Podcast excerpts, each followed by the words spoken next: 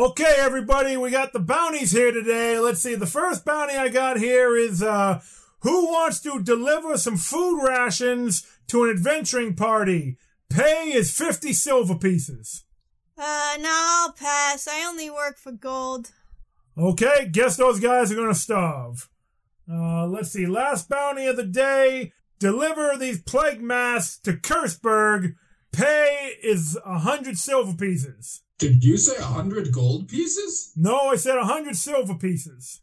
Oh yeah, yeah, yeah. Right. No thanks. Okay, I guess Kurtzberg is fucked.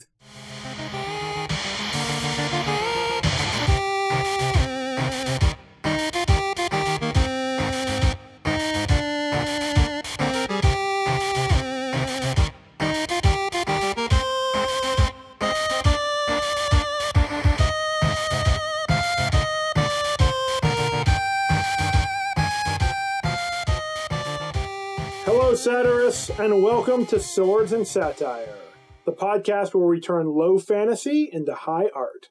I'm your dungeon manager, Jamie Mokel, here with my mythological co hosts. I'm Jack Olander, a treasure goblin that works for the party.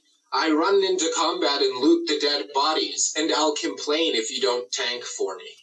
Oh, it's a good service, though. Yeah. And I'm Chelsea Hollowell, a tinkerer who will take care of all of your copper related needs. That's good. I Yeah. have I have some Yeah. uh, old rusty copper. Copper to the rust of it. I have some old tarnished copper that could use some tinkering. Sure, I mean, that could polish it. Yeah, yeah. That's what you do, right? That's tangentially related to what I do. Oh, good. Well, guys, this week we watched Mythica, a quest for heroes, a 2014 film that was kickstarted for its funding, which I thought was kind of cool. This movie was directed by Anne K. Black and stars Melanie Stone, Adam Johnson, Jake Stormoen, Nicola Posener, and Kevin Sorbo. Hmm, that's questionable. I didn't realize there were two goblins in this film. Ooh, good point. Yes, TV's Hercules, and that is all we're going to say about Kevin Sorbo. yeah. But before we get too far into the movie, I think Chelsea's ready to summarize the hell out of this film. That's right. I have a summary that was prepared ahead of time, and in no way am I making it up right now. Like always, of course, Here we go. Here's your summary for Mythica. a quest for heroes. So, this movie features Marek, or Merrick, Merrick. yeah, an indentured, uh, my bad, a, a slave, basically. An indentured slave. yeah. Uh, she was described uh, in the summary as an indentured servant, but she's really a slave. I don't know why they're trying to u- use euphemistic language, but Yeah, George Carlin would not approve of that euphemism. yeah. And she dreams of becoming a wizard when she grows up. Who doesn't? And uh, so she easily escapes her master uh, and puts together an adventuring party. She evades her master by sucking his soul out of his body with necromantic magic that she somehow has some innate ability for. That's one of those good schools of magic, right? She's not like dangerous, is she?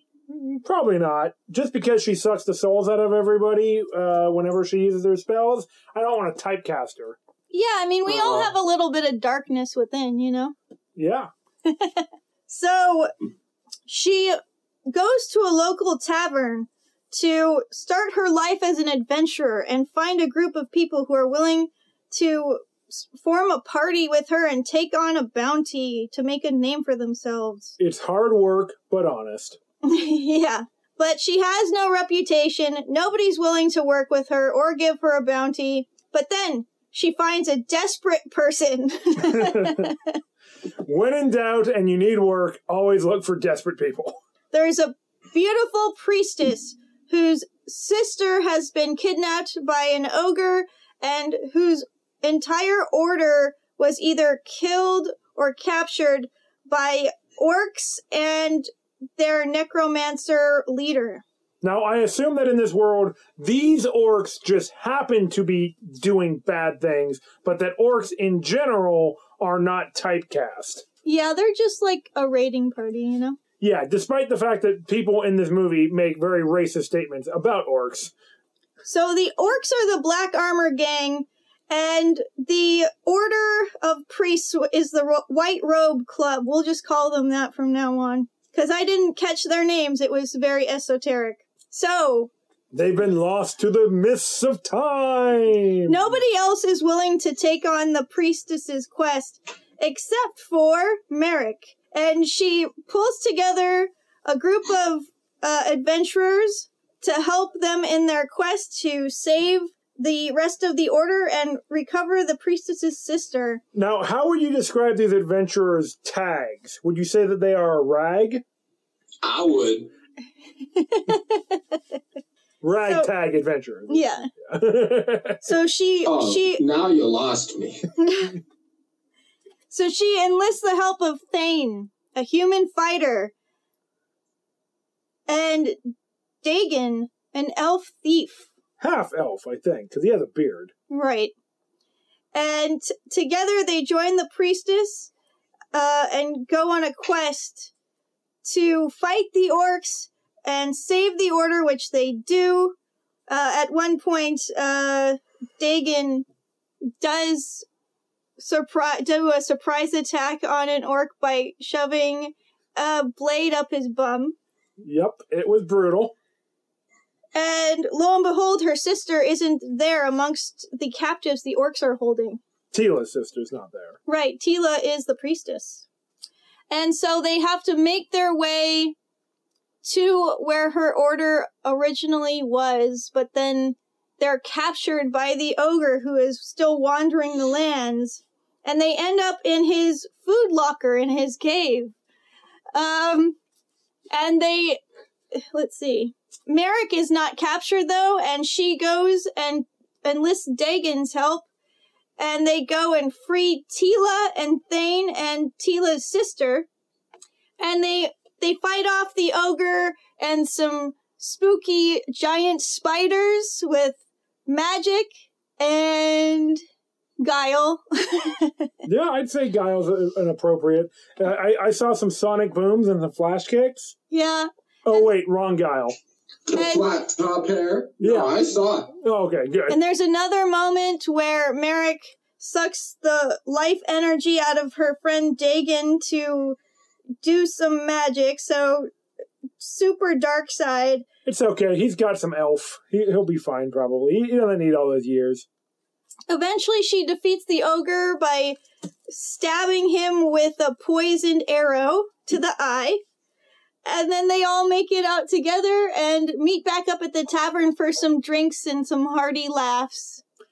And that's the movie, right? Yeah. and it, it really does feel like the first act of a story more than like an overarching film. yeah. So there you have it. There's your summary. Awesome. And I was going to say, it feels like the first act of a movie because there's four sequels to this film, but we'll get to those another week Yeah. or in other in following weeks. yes. But for now, why don't we head into the delve?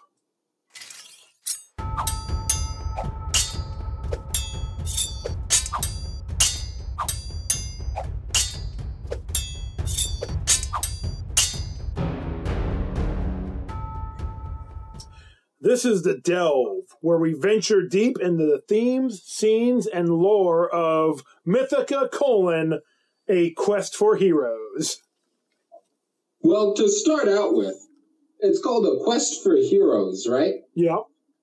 And we can kind of see that one of the major fuels for the economy and the military are adventurers. Yes, this is a very D and D like world. It seems where Adventure-based economy exactly, Yep. and. Yep. yeah, military So are and we- economy. Yeah. So are we talking feudal capitalism or is this some sort of heroism, if you want to call it that? What kind? What are we looking at? Uh, a heroocracy is what you're asking, yes. which is kind of like a meritocracy, I suppose. Yeah, yeah. Well, I mean, there definitely does seem to be a feudal slash slave based uh, system going on because Merrick starts out. I mean, they say slave. It's possible that she is more of an indentured servant in like the strictly legal sense, but I mean, the, these words are so interchangeable in reality that you I know mean- the differences are relatively minor. She's called a slave by several different characters, and she's marked as a slave. Yeah, but like I think that maybe no, yeah, I think you're right. She she does have like a tattoo down her spine that makes her uh, identifiable to a noble who tries to, we'll just say, uh, kidnap, slave nap. No, I'm not comfortable with that. Kidnap uh, her and take her as his own slave. Uh, this guy's a real pos. Yeah, kidnap works because she's only supposed to be 15 or 16. Yeah, and that's when she's saved by Thane in the in the beginning part there. Yep. Which does land him in a cage. And that's how she knows about him, and she goes to save him out of the cage and recruit him to join her adventuring party later on. Yeah, Thane really gets his shit rocked constantly throughout this movie. Like he is knocked out, shot with arrows, smacked around like he's their tank, their frontline fighter, and he is really earning that role because he is constantly being just bludgeoned.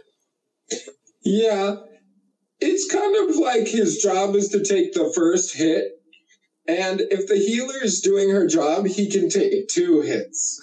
yeah, But he goes down after both.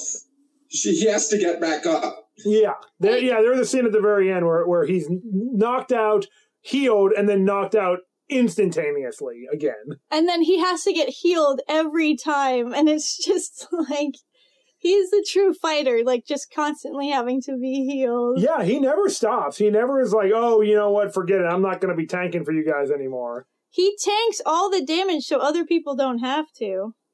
And like a true wizard, um, Merrick stays back and do- usually doesn't take damage like the other characters do. Oh yeah, no, she's she's doing her job as a wizard for sure. But she is Yes. cunning too. I like that. That she's uh, like intelligent in the classic like book learning sense, but she also seems wise to me. Yes. And I think a lot of what she does in combat, she needs a tank because her spells take a bit of preparation to cast. Yep, We material often see her components. using different different powders, and she puts them into tiny little pouches, where she just kind of slings them. I think it's her ethics being powdered down and burnt right before her. you know, because she's a necromancer and sucks out souls. Yeah. It Yeah. makes blue fire. I don't know if blue fire is good fire. I, I gotta be totally honest. yeah, I'm not sure. That could be the blue of the devil. The divvy. Yeah. Yeah. The hottest Or- flames of hell. It's true. And I gotta say, I don't think she gives Dagen a warning when she's like, I'm about to use a bit of soul as this spell's component right here. yeah, I think you're right. I think that it. I'm not even sure if she's completely aware that she is sucking people's souls, though. The second time she does it, she is aware of what she's doing, but it it is somewhat instinctual that she knows she needs to do it to gain more power. Uh, but um, she doesn't ask for permission. She just asks for forgiveness. I mean, I've been told that that's the way you do it. I guess so. I'm about to do what's called a pro gamer move. right? Yeah, that's Right. Merrick. Yeah. Yes. Yeah. she does it to uh, teleport Thane and Teela out of the rock-based holding cell that the ogre has put them into. It's like an ice chest, but made out of gigantic boulders and a pit in the ground. yeah, I kind of wanted to talk about Merrick's magic a little bit when it comes to, you know, how unholy it is. Yeah, Yeah. let's get into it. It goes a little deeper than whole her just, you know, like sucking the souls out of people, you know. I get it, you know, we all we all make mistakes in the heat of passion, but I think she's made a habit out of it with her spells, you know.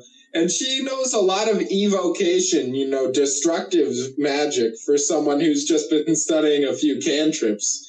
You know, it, I, I'm just saying she was a slave. You think she'd know like how to make a broom sweep the floor on its own?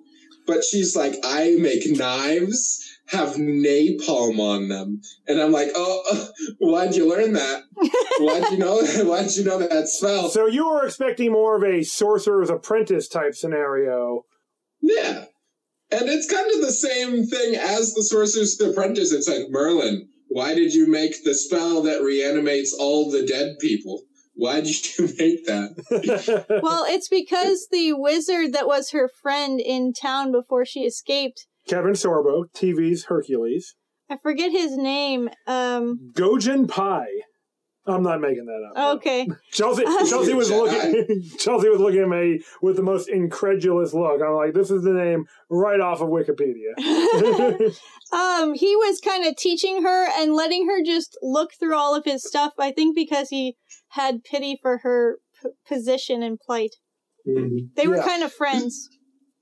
So he was kind of just hinting, like, yo, get out of there. Kill your master. yeah, That's what I'm thinking. the the the part the scene where she goes to meet Pi, or we'll just call him Sorbo, um, or TV's Hercules. Uh, I'll go with Sorbo. Uh, the, the, Pie with a sorbet. Ooh, nice. Ooh. the scene where she goes to meet with him, I was very confused at first because like suddenly like he's talking to her a million miles a minute, just rushing through his like day rate, I guess. Um, or I guess he was probably uh, he was probably actually the highest paid person in this movie, which is kind of sad. Yeah. But uh he's rushing through his scenes and I'm like, whoa, hold on. Like she just met this guy and he's just like telling her everything and handing her scrolls and burning things. But we realized during watching the movie that they actually had an established relationship Yeah. and the dialogue was so organic that it actually like went past any kind of establishing scenario and just threw the audience right into it, which is kind of what this movie does with everything, which is one of the reasons why it's a little hard to follow. Yeah, she they could have had just like maybe 10 5 to 10 seconds of her telling her friend uh, Egon, he was the son of her master. They were friends and she could have just told him when she was taking the money to go into town to run the errands that oh, I want to go because I'm going to go meet my friend so and so and uh study with him a little bit before I come back home. So like they that's what did that take like 10 seconds if you, you really knew what you were saying like Yeah, but this movie did not have time for that bullshit because it is a crisp hour and 30 minutes. yeah It's true. And I guess her mentor was a big, like, all knowledge is good to be shared sort of philosophy. it did seem like it Yeah, classic wizard. Yeah, because I mean, he made those necromancy spells available to her to learn and evocation, and so I mean, yeah, he he's all about just learning whatever he can get his hands on, I suppose. Now that's an interesting point. Did she learn the necromancy power from spells, or it, it almost felt to me like it was something that she had inherently in her? Because at first she doesn't really know she's doing it, right? Or or did she have No. it like trained? she did not know she was doing the necromancy sucking the soul out but um all the other spells that she does are ones that she learned from sorbo and Yes. um she learned later on just through trial and error that she could use her innate soul sucking ability to augment the spells she was learning Right, which I actually that was a really cool part of the world. I thought yeah it reminded me of the D and D setting Dark Sun, where uh, wizards have to drain life from around them, and like the world that they're on, which is called Athas, has become a giant desert planet because all the wizards and sorcerers just drained the natural world and killed all the plant life and people around them to cast their spells and just blasted the entire landscape. Yes. And kind of similarly to that, in addition to her sucking, you know, what appears to be life out of other people, Sorry. Can we call it the, the, bad suck? Can we call it the dark suck? Yes. Because it comes When from the she- darkness within. Sorry. Yes. When she puts the dark suck on people. yeah. Yep, that, Yeah. that sounds right. That same darkness may have also had a similar effect on her leg, and correct me if I'm wrong, but she has some sort of a curse on her ankle and lower calf that makes her limp when she walks and it puts her in constant pain and it's supposed to be a reflection of the darkness inside of her. Yeah, so that was a point I wanted to to bring up. I think that this is an important part of the movie. In the very first shot of Merrick we see is actually of her foot, which is it seems um I guess is it like club foot? Like her ankle is curled inward so she can't like stand on the flat of her foot and she's got some kind of like necrosis or rot kind of around her lower ankle and and foot area. And it's spreading up her leg. Is- yeah, okay. it looks kind of like when people recover from a snake bite or something. So there's like a little bit of ableism in this movie, although I'm not sure if it's using that as a in like a way to be disrespectful of people or if it's using it as a way to show that the people of this world are judgmental, but Merrick kind of is able to go through the whole movie compensating for this and she tries at one point to have her foot healed by Teela and Teela is not able to heal her because she says that Merrick has darkness inside of her. But that is the point when Merrick decides to reject the gods or getting help from others and to take matters into her own hand and kind of turning this, what would otherwise be a disability, into like what pushes her and motivates her to be better. Yeah, it's true. I do think it's supposed to be a bit of a judgmental thing because, yeah, obviously the goddess, who I'm pretty sure is supposed to be good and save the land and heal people, is like, no, I'm not going to heal you because I think the idea is that she did it to herself. Oh, interesting. By like experimenting with dark magics or something. Yeah, probably something exactly like that. You're getting what I'm. You're getting what I'm saying. Yeah. I, I had assumed it had been something that was just uh, from birth. No, in the beginning, what she's doing, she's creating potions, and that's considered to be drawing upon dark magic to create them. Okay. And they, like, her friend, uh, Egon is admonishing her because of that. So I think Jack is right that she kind of is causing this necrosis to happen. And after the goddess refuses to heal her, Merrick, um, like Jamie said, rejects the goddess and all help from the gods. And then um, there's some interesting bit of film language that we get after that scene. The next day, when they're all traveling together, Merrick is constantly standing apart from them, and it kind of sh- visually shows her feelings of rejection and how isolated she's kind of feeling from other people because she feels like nobody's helping her or is supporting her. Right. Yeah. It kind of reminded me a bit of Magic in the Witcher series a little bit, Yeah. where, you know, there's the quote that's like, sometimes the best thing a flower can do for you is die. Right. Yeah. You know? Right. We're When- talking about how- like uh Yennefer's magic and stuff. Yeah, when we're, and that's not a super big spoiler for anyone who hasn't seen the show, by the way. No, that's in the But- first few episodes. Yeah. But also, uh, yeah, that setting has a similar magic system where, in order to cast certain spells, you need to directly take life energy from something else. And maybe that's the kind of magic that Merrick was trying to do. And, you know, leg necro, you know.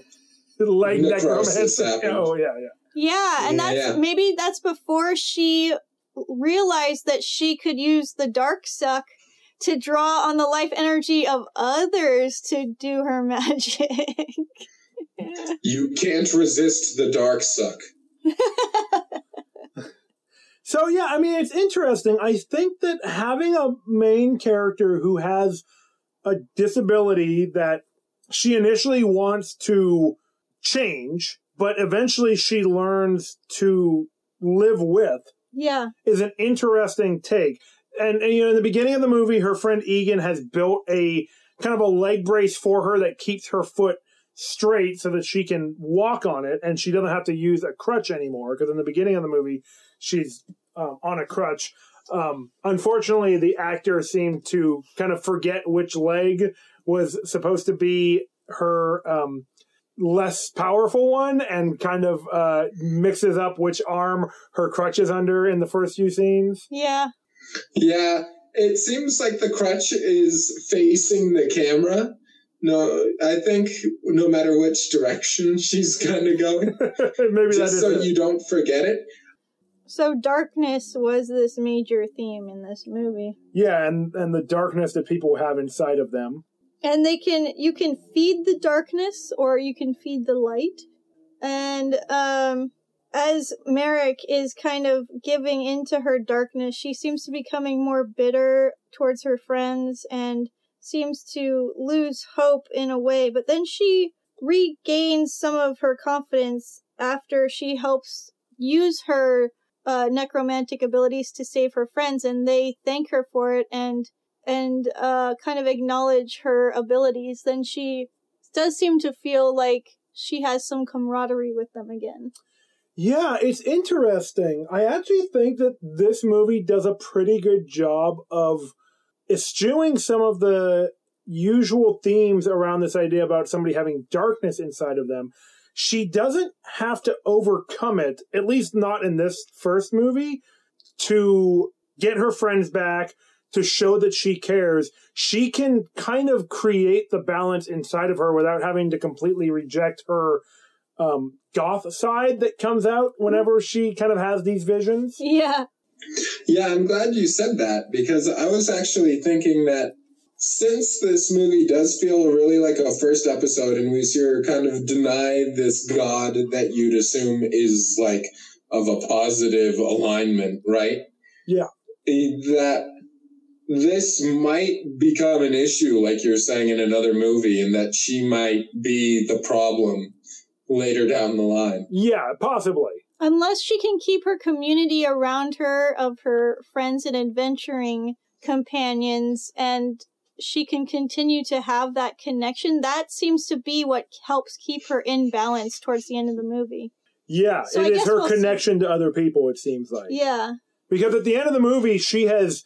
She's always been. Merrick is is actually an interesting character for a few reasons. She's very positive in like the beginning. Like she's happy to take this job with Teela. She's very enthusiastic. Like when she goes to the bar and meets Yeah. Hammerhead, the dwarf, who's the guy giving out quests. He's being kind of shitty to her because he just doesn't know her or believe in her. But she's kind of got this plucky, go get him attitude that gets kind of diminished a little bit as like when she's rejected by the goddess whose name is Elisette.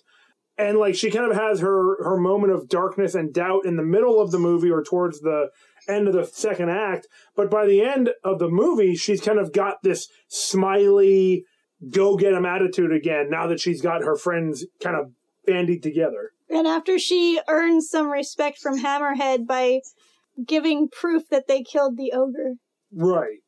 Yeah, she's happy to take payment in a beer and a little respect. yeah Oh yeah, I thought that was so cool that scene because I do something similar in my D and D setting. Ogre and troll ears are turned in for bounty.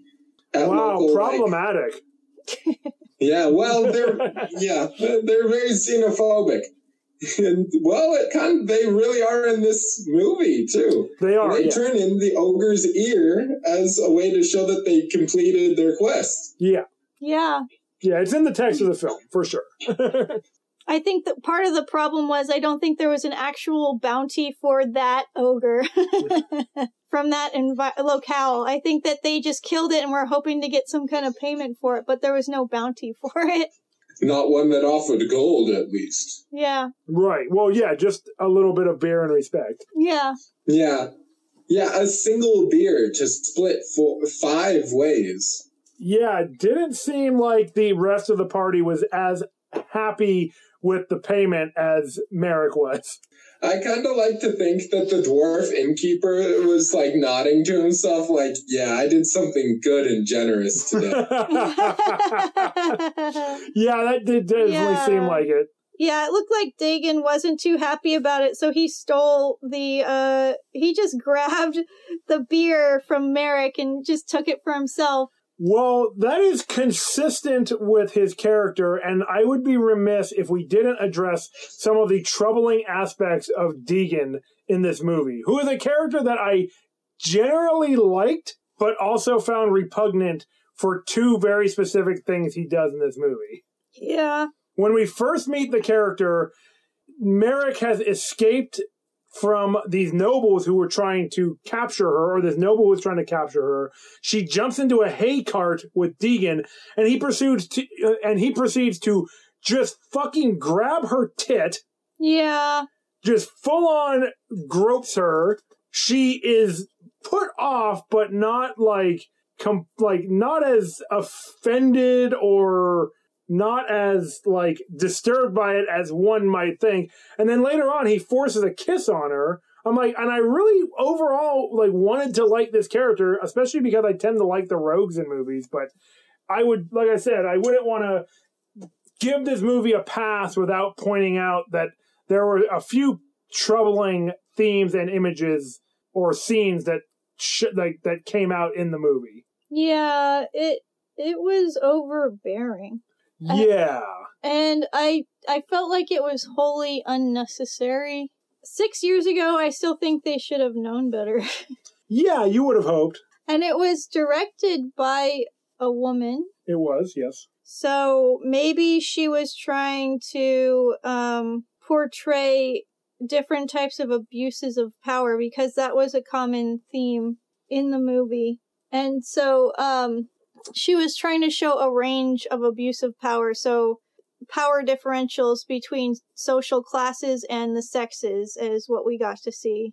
Yes. And so I think that, I mean, women still today all the time have to deal with uh, being groped or solicited. And so I think that unfortunately there is a bit of realism to that. Absolutely. Um, and I don't think that was your point that it wasn't realistic. Your point was that you were disappointed that they had that character doing that because you wanted to like that character. That they had a character who is a protagonist, apparently, of the movie doing it. Yeah. Yeah, Yeah, I was kind of hoping that that might have been like at the request of the people funding the movie instead of like like the Kickstarter people being like, "Hey, I want the I want the kiss. I want it in there. Do it." Oh, oh, God. I don't know if they could have done it.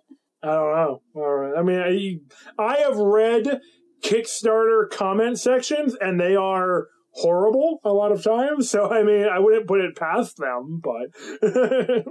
I mean, usually horrible in different ways, but I've never read the ones for uh, movie Kickstarters. I mostly read the ones for board games. Right. Well, since we're talking about different power dynamics, I figured it was probably about time to talk about class struggle. Oh, that sounds like a good idea. Thanks. I just thought of it for this movie for the first time ever. Um, so obviously, what we have in this movie is a very clear social hierarchy, and we are put immediately into the perspective of a slave, uh, of a character who's a slave, who is at the lowest level of society. She works for a cruel, I'll say, landlord who like seems to be like a guy who kind of like runs a town, to be the mayor or something. She goes into the big city and she's almost immediately assaulted by a noble, somebody Yeah. at the top t- the top tier of society who's literally using their position to abuse people below them. yep. She's defended by a guard who's kind of a working class type character who is passed out drunk when we first meet him. That's Thane, but who still sees injustice and wants to stand up for himself. But for standing up for himself, he is beaten and caged. Yep. The party that she kind of gathers around her is this guy, Thane, a thief who's, you know, also probably in a similar social hierarchy as Merrick, but has a little bit more freedom because he's outside of the law, and a priest or a priestess or whatever you want to say, a, a, a, woman of, of the cloth who, I mean, this, that one kind of is a slightly sits outside of some of our conceptions of uh, class, especially in the modern day, where members of the clergy are sometimes, you know, perceived as being more in the higher strata of society. But Teela seems to be more of a lay priest, or just like she doesn't have a lot of power or you know a lot of social power necessarily. She doesn't have like a lot of funds to pay for the adventuring party. Well, like most holy men or women or others, they do have a certain type of social status that is somewhat higher than like maybe the merchant class, but um, it's also somewhat apart. Yeah, I was- that's a great point. It is kind of separated. It seems like they are from like a monastery. Yeah. She only comes into town because she needs help, and she actually offers the bounty. She doesn't actually have the money to pay the bounty. She just knows that her goddess told her that the funds would somehow be forthcoming which is what drives Dagen off at at one point. at but one then, point. Yeah, um, as we mentioned, Merrick is able to get him back later on. but that's only probably because she saves him from a band of orcs who are probably going to cook him and eat him. It seems like. Yep. And um, then he kind of has some loyalty to the group after that point. Grudging. Yeah. And um, we, I mean, enough to let um, enough to let Merrick use the bad suck on him. yeah, and he doesn't even get mad at her. Yeah. But um, later on, we do find out they are going to get their 200 silver. Um, that the priestess's sister, who's like the older sister, i said that they have like a benefactor who can she can get it from. Elisette provides. yeah. So going along with the class struggle and power uh, themes is this idea of empowerment. And um, Merrick doesn't wait around for other people to empower her. She she just takes it for herself. Yeah, I mean, like I said, she's an interesting character. She frees herself and just sticks with it until people see her as somebody that's worthy of respect like she believes that she is it's all about like that she believes in herself even in the moments where she's low she still believes in herself and that's like part of her driving force she knows that she is worth more than being a slave and she she seizes opportunities where other people just see garbage or uh, Somebody who's who is not worthy of any respect or value or uh, of personal value or autonomy. but like the opportunity of taking this quest like uh, the other adventuring parties in the tavern just dismiss the priestess because they think oh 200 silver that's beneath me but Merrick is like I want to make a name for myself I'll take it Yeah, the adventuring class seems to be more in like the merchant class or like maybe even a little bit higher. They're like kind of local celebrities. yeah yeah a little bit So her trying to say like, "Oh, I'm a wizard. I could be one of these adventurers," is kind of like somebody being like, "Well, I'm a podcaster. I'm a real celebrity," and then everyone around them's like, "Yeah, uh huh, sure. Let us know when you've done a few movies, buddy." hey we can make our own movies yeah, on Kickstarter, just like this one. This movie's inspiring. yeah But I, I do, I have to say, I like that we get, again, a prospective character who's a slave who we see the value in through her actions and her unwillingness to have her agency taken from her. And we see the abuses of power from those with authority around her, but we are meant to see those abuses for what they are right and we are meant to sympathize with Merrick for being in this position that she had no part in choosing for herself, but she is ready to ascend beyond that and to gain the agency that she knows she deserves. And part of that has to do with her working towards her goals. Like she has been training for years, it seems like, before when we come into the movie. Um, Yeah, she's been doing alchemy and, and learning how to uh, use that old magic. yeah.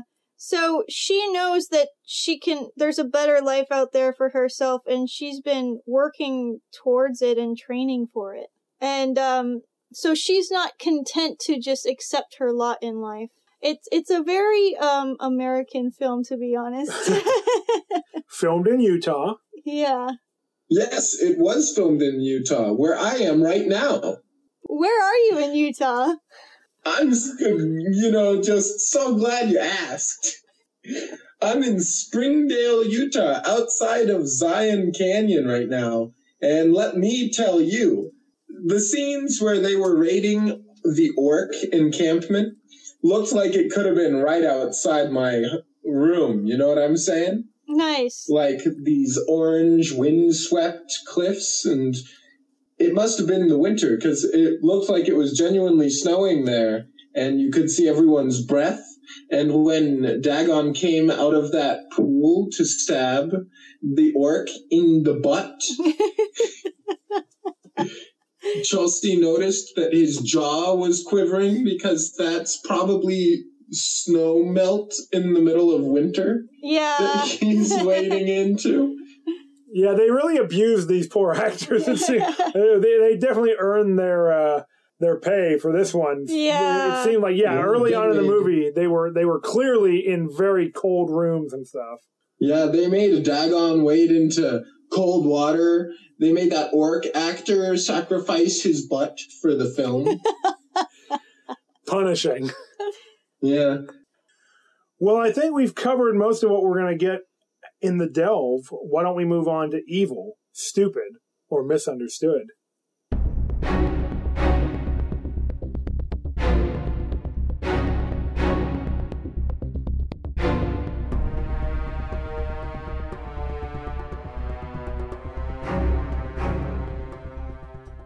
This is evil, stupid, or misunderstood. The part of the podcast where we determine if the main villain is evil, or maybe they're stupid, or they could just be misunderstood. So, guys, this one's a little bit hard because who seems to be the main villain, this, I guess, necromancer or guy who's stealing the statue at the beginning of the movie, we only see him for like a combined 10 seconds of the film.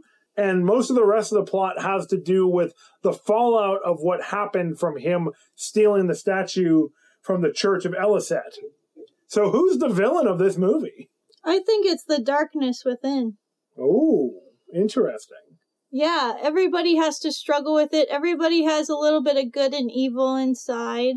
And um it's whether or not you give into it or just can justify uh giving into your darkness for your ambition or your lust for power like uh Merrick does a little bit. Right. And um you know, it's something that we all have to struggle with. I don't necessarily think that darkness is always evil. They're Um, often misunderstood. yeah, I think it's misunderstood. And it seems that the movie kind of agrees with us on that.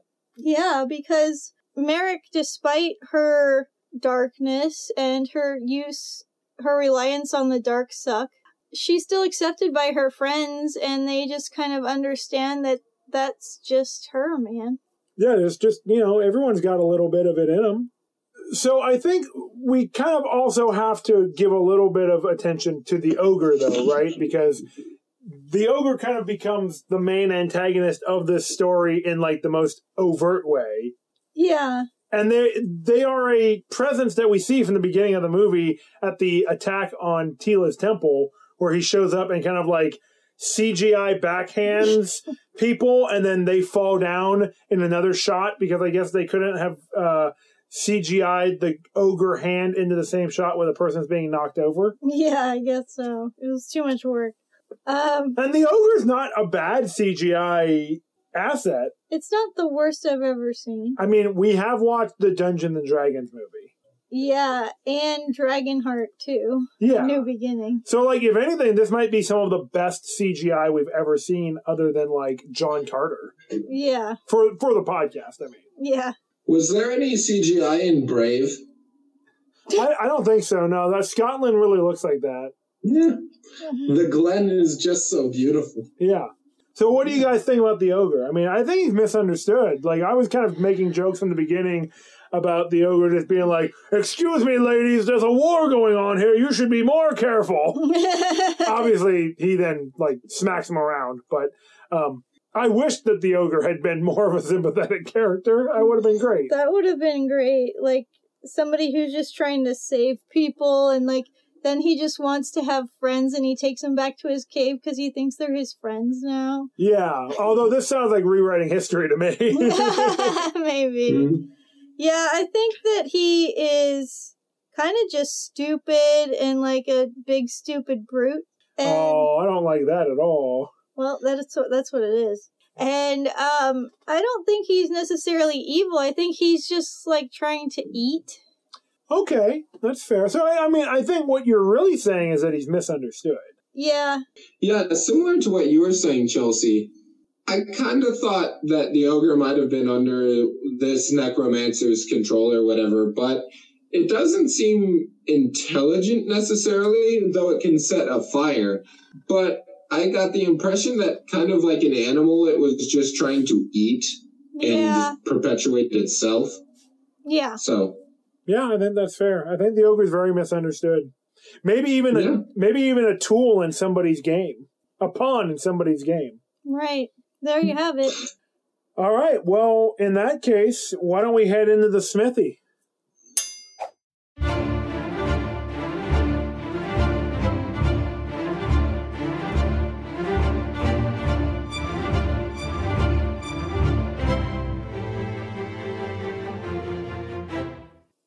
Welcome to the smithy, where we forge a rating after sharing an epic moment or feature from Mythica colon a quest for heroes. Chelsea, why don't you tell us your epic moment or feature from the movie, and then give us your rating from one to ten swords.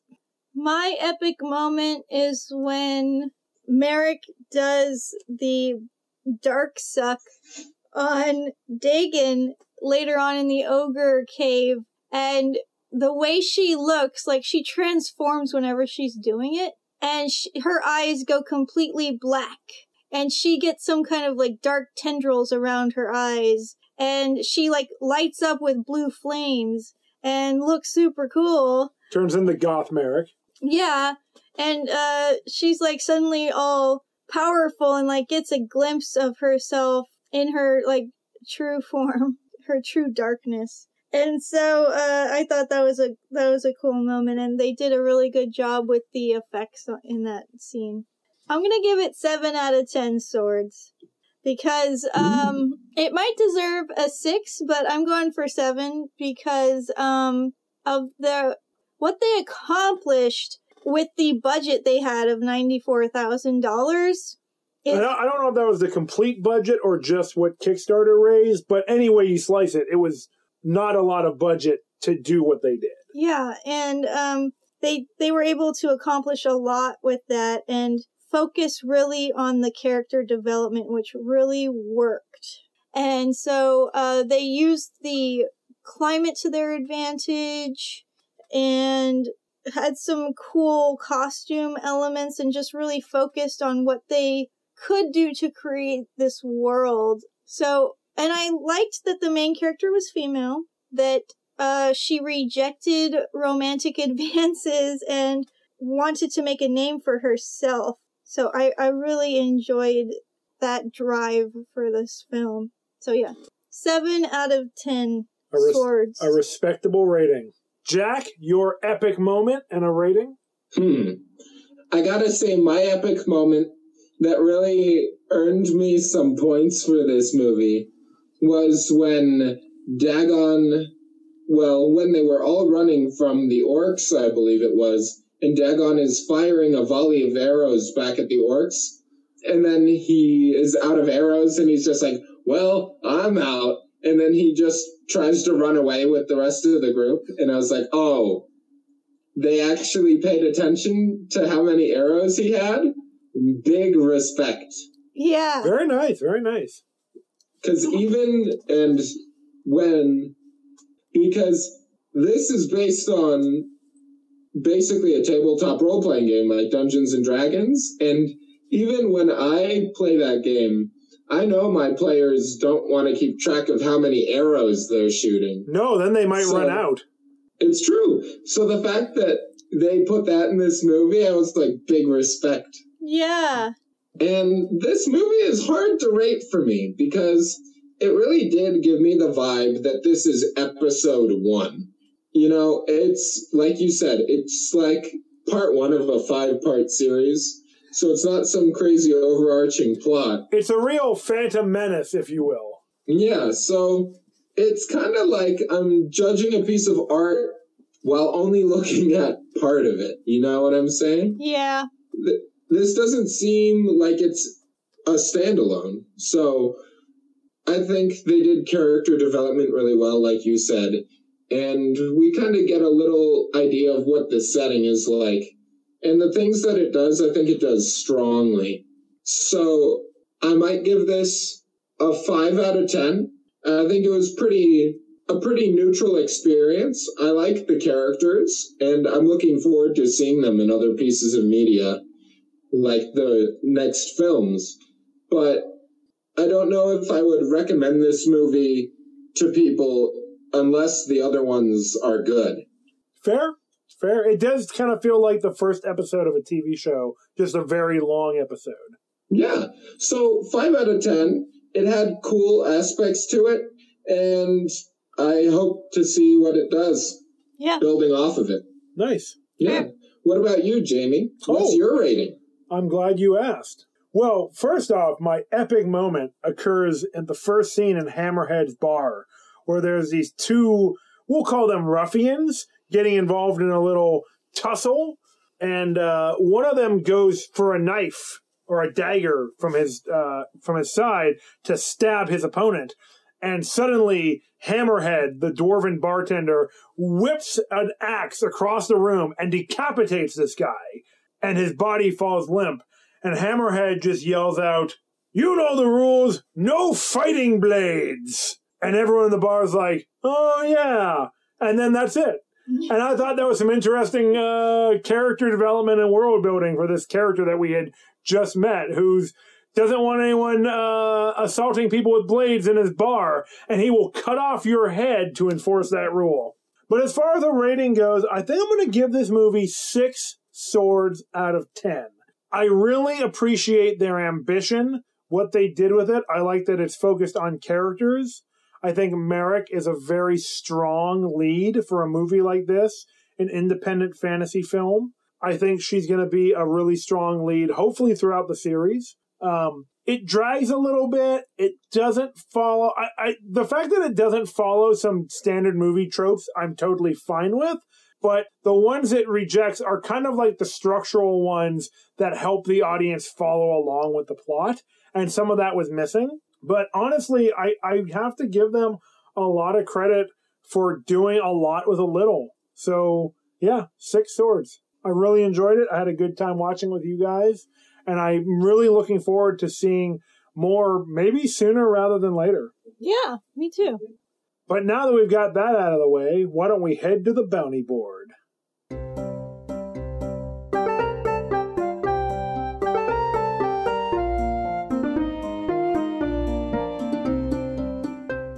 You awaken on the cold stone, your head throbbing, your back in pain, having a hard time remembering how you got here. You sit up and notice nothing but darkness all around you except for a small shaft of light beaming in through a hole above your head. You realize that you're in an ogre's ice chest, having tried to invade his cave and steal his treasure. Darn, don't you hate it when this happens? As you look down where the beam of light is directed, though, you notice scratchings in the ground that say bounties? All right, guys, this week we want to tell you about a podcast that's not swords and satire that we think you should check out and give a listen to. And the name of that podcast is The Plague on Spotify and Apple Podcast by L.M. Bogad, our good friend Professional clown and professor. and professional professor. But yeah, Dr. Bogad has a really great podcast where he has an expert on to talk about something that's plaguing our modern society in this time of a pandemic. And he, they really get into each topic, and he has some really interesting guests on that are incredibly insightful They have a lot to say about uh, whatever the topic they're talking about is. And they're from a pr- variety of fields, uh, scientific fields and performing arts. And they bring their individual expertise to each topic. And Dr. Bogad shares some of each of their work. In the episode that we listened to, he shared some of the music of the person he was interviewing, and that, that was fun. Yeah, it adds a lot of personality to the show and lets you kind of get to know his guest in a more intimate way. And then the people that he talks to are really interesting and just fascinating people. And they talk about a lot of things that really matter right now that might be easy to lose track of while people are focused on one plague that we're facing when there's actually quite a few that we still need to deal with. So once again, this show is called The Plague. Look for the Plague Doctor on the cover, and you'll know you've got the right one. Yeah, it's great. Check it out. Are you guys ready to rewrite some history? Oh, you know it. Always.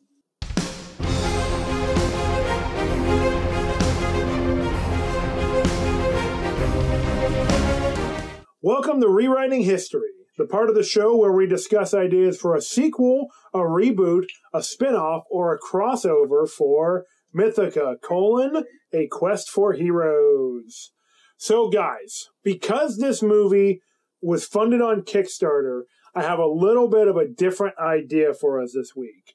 I think we should talk about the Kickstarter backer exclusive features for another version of this movie that is the more complete version of it since some of the board games that I've backed on Kickstarter have what are considered exclusive content that really is necessary to have a complete experience for the game.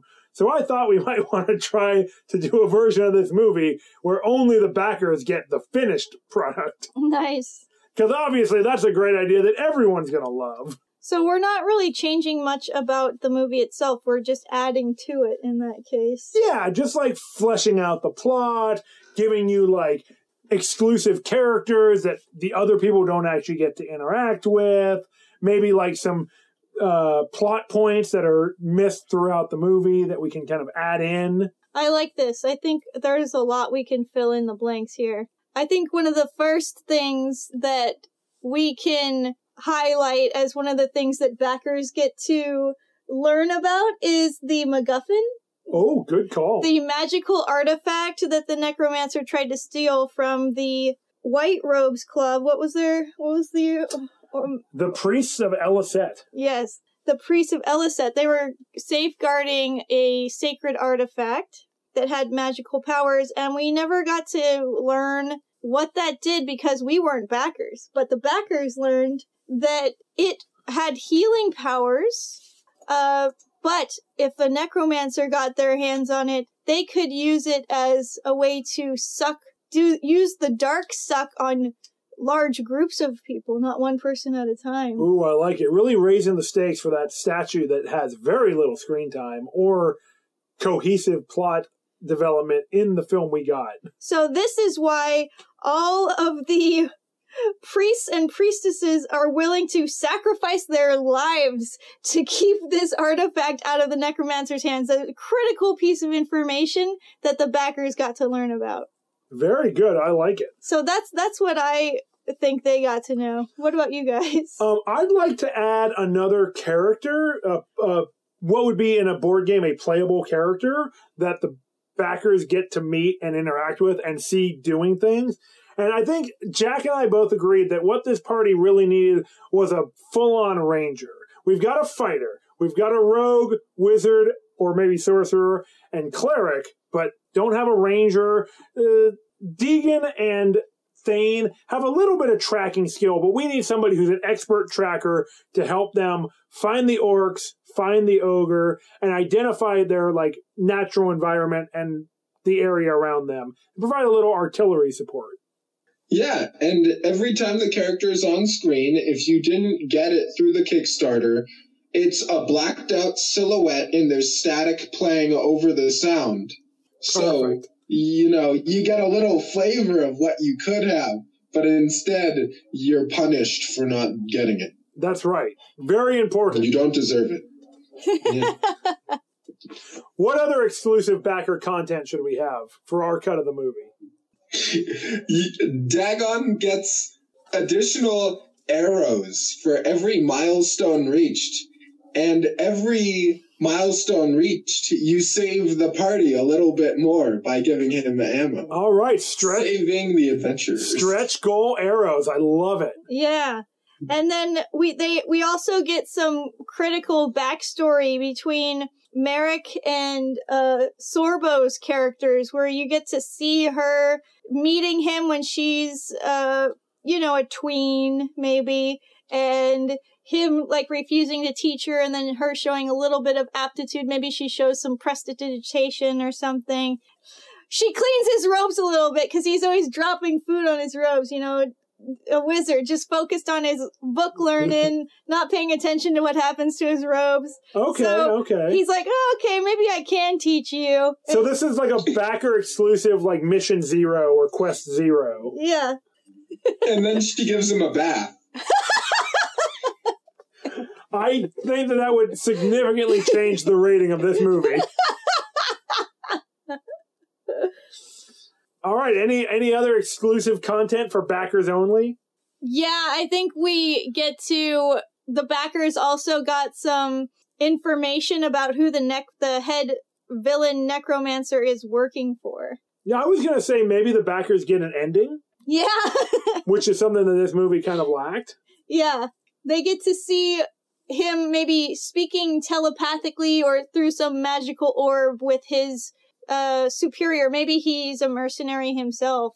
And um so he's reporting in and then the shadowy figure gives him tells him to keep going after the adventurers and tells him to follow the priestesses and follow where they're taking the magical artifact and to take it back. So Oh, nice. Yeah, a little setup. Yeah, it's like it's a quest at the end, like a, a, a final quest for this first part, but that kind of leads into the next leg of the journey. And that creates some suspense for the audience uh, because we know something that the heroes don't know. And so then it will kind of entice you to want to watch the next movie. Very cool. I like it. Yes. I'm just saying, if I donate $50,000, I want a short film where I get to see a romantic plot between orcs and see orc courting in their society. If you tell me orcs aren't capable of true love, I don't know what I'll do. Okay, a little backer created content. I like it. Yeah. Yeah, flesh out the world, you know? Yeah, that's good. I like that a lot. If there's one thing that people making a world love, it's it's telling you things that you know your viewers might never get to find out. So maybe that's why they were taking slaves. We find out that they are trying to court a future wife and you have to present her with a slave and the one that she likes the most, she'll go with that that fighter. Oh, look at you! You're blushing. You're all green in the cheeks. Oh boy. well, on that note, well, I think that about does it for rewriting history. On that note, why don't we move into the side quest?